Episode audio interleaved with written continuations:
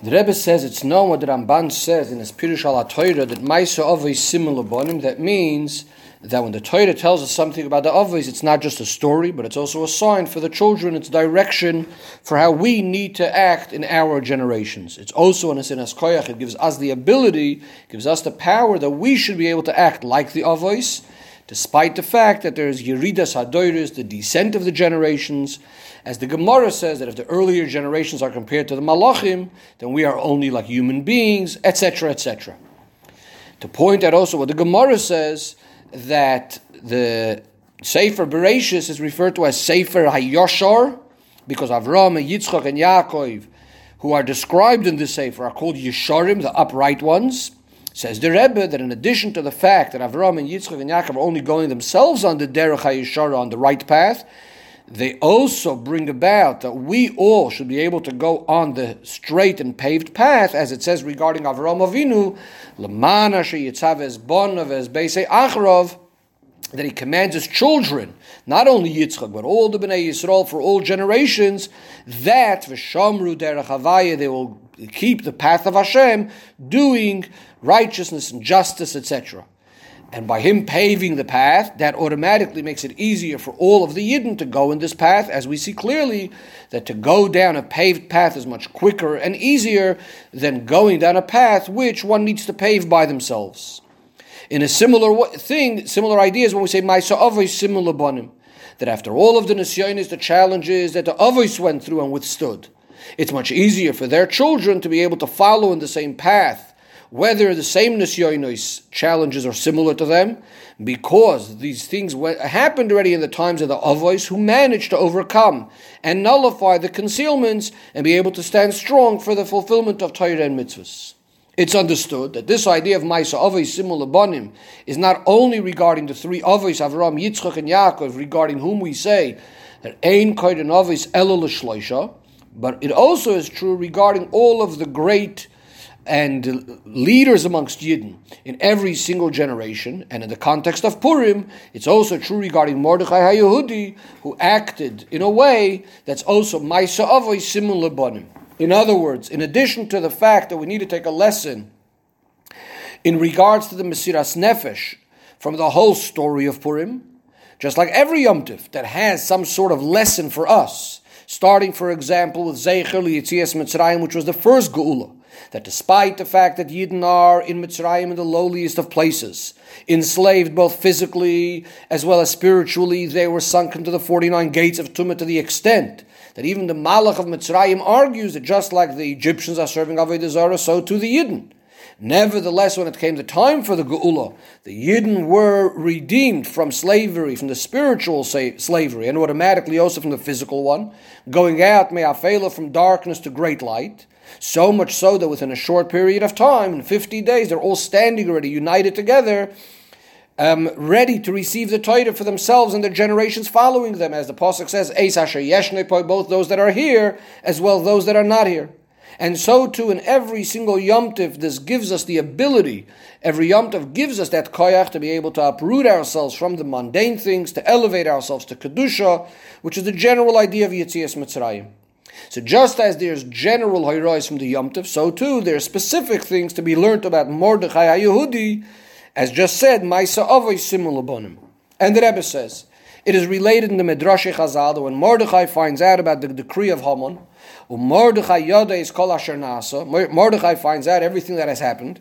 He gathers the small children, and they're crying and screaming and learning Torah until their cries come up to heaven. Hashem hears it, and he asks, What is this great sound that I'm hearing? It sounds like goats and lambs. Moshe Rabbeinu says to Hashem, Ribono Shel it's not goats and lambs, but it's the children of your nation. At that point, Hashem takes those documents of decrees, which were sealed already with a seal of clay, so to speak, and he tears them up.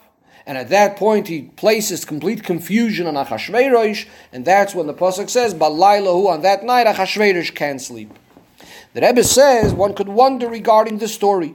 Mordechai is such a great person it says about him that Mordechai Shakal Bedoyer, that he is in his generation, similar to Moshe of his generation. Mordechai is referred to as the Roish Tzadikim Shebedoir. The Medrash says he's the head of all the Tzadikim. Mordechai is from the people that sit in the Sanhedrin, which are from the greatest amongst the Bnei Yisrael, within the Sanhedrin itself. He's from the greatest ones. He's counted in different psukim. One time he's counted as number five, one time he's counted as number six. And it's also emphasizing the fact that he knows the 70 languages, and that's why he's actually referred to as Mordechai. He's also referred to as Bilshon, which this is one of the qualities needed, at least for some of the members of the Sanhedrin. From all of this, we understand Mordechai's qualities in all areas. First of all, regarding Limud Torah, he's from the chosen and from the head of the Sanhedrin. Regarding Yiras Shamayim, he's from the he's the leader of the tzaddikim in the generation. Regarding leading the community, we say that he's Kemoisha Bedoiroi. So he leads the whole community, the whole congregation, all of the Yidden.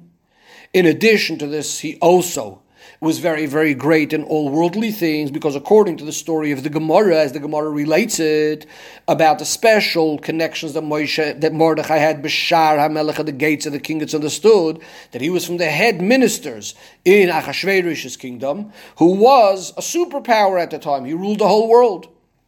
So if that's the case, if and Mordechai finds out what's going on, in order to, de- to nullify the decree Begashmius, Bedarke Ateva, taking the way of nature, you would think he would look, Bashar HaMelech, he would look at the gate of the king for ways how to deal with this.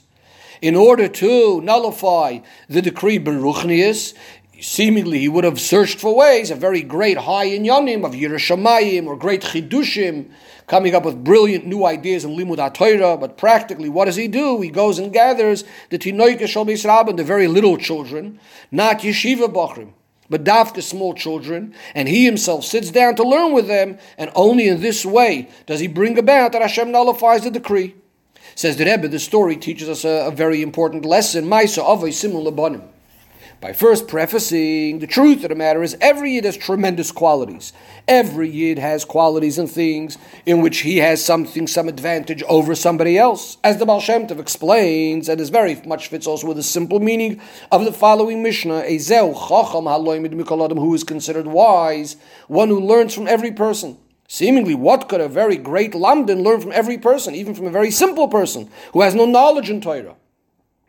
But the Baal Shem Tov explains that from every person we can learn something, some sort of midah, some sort of good conduct, whether it's in an Indian in an area of kumvase, of something positive to go ahead and do, or learning from a person in Sheval I had to stay away from certain negative things, because every single person, if he since he's called Adam, Atem Kruyan Adam, this is a very unique and special name that Yidden are referred to, so definitely has some sort of quality with which is expressed his mila, his benefit, and his advantage over somebody else. And if that's the case, seemingly everyone could have this same argument that I shouldn't be involved in the simple matters, like going, teaching Aleph Beis with little children, or to speak to someone about keeping Shabbos, eating kosher, etc. Seemingly, I should be involved in those things where my qualities, where my greatness shines, especially if I'm a great lamdan and a Mayim, and in some other way very, very great. Surely I should be working on myself to, to go higher in Torah and in Yiras Shamayim. I, what's going to happen with those the, the sound of those little goats, of those little kids, of the little children? So the person could argue, surely there's plenty of other Yidden that could use some parnasa, that could use some money for a livelihood, or maybe that they are not really shaykh, they really have no connection to such great and high things. Let them teach Aleph Beis, Kometz Aleph Oh, Chumash and Rashi, and all of the other things that people refer to as if they are simple and small petty things. But the answer to all of this is the lesson that we learn from Purim. Mordechai, that was the greatest in his generation, in Torah and in Yiras Shamayim, also in communal work, as well as in physical, political connections and all of etc. When he had to nullify this greatest decree, as the pasuk refers to Haster Aster Ponei by that Hashem says, "I'll hide my face on that day." There's a double Haster, aster, a double darkness, a double concealment, which brings, as the Pasuk says, Rois, rabbis, vitzaris, to many troubles and terrible decrees. And even once a decree is, not, is signed already, Elio Navi is running to the Avos Olam. And they, Avram, Yitzchak, and Yaakov say to him, that if the decree is signed already, what could we possibly do? What does Mordechai do? He goes and gathers these little children and goes and learns Torah with them, and he's not looking for any other ideas. He's not even considering going to consulting whether this is an area of Bittul Torah or not, or maybe there's some other way that he could go and be elevated into higher and higher levels. Rather, what he does is he goes and gathers his children, and it's only at that point and through that he's able to nullify all of the concealments and all of the decrees up above, although eventually it takes some time till it came down here below. And just like this is true regarding Gzeder Haman on Klal Yisrael, the same thing is true to everyone as an individual. That when we needed nullify a decree begashmius or beruchnius, that is to take off a concealment on a concealment on Elokus, a concealment on a matter of understanding Torah, a concealment where sometimes it seems to us that when we're involved in physical things, people are helping us, and when we're involved in matters of kedusha there seems to be so many problems and questions and issues from family members, from other people, or from himself that maybe it's not worth it, it'll not be successful, maybe somebody else could do it, etc. So there's all these, these other issues. So one needs to know that there's one cure for everything to which to get rid of all of these concealments, and that is to add in Torah and mitzvahs with Mesiras Nefesh of Kedusha. That is, instead of worrying about oneself, to get involved in deep in Yadam of Torah, or to go higher and higher in his own private Yiras Shamayim, he should dedicate all of his koiches in order to teach Tinoika Shabbat the simple things relative to their level,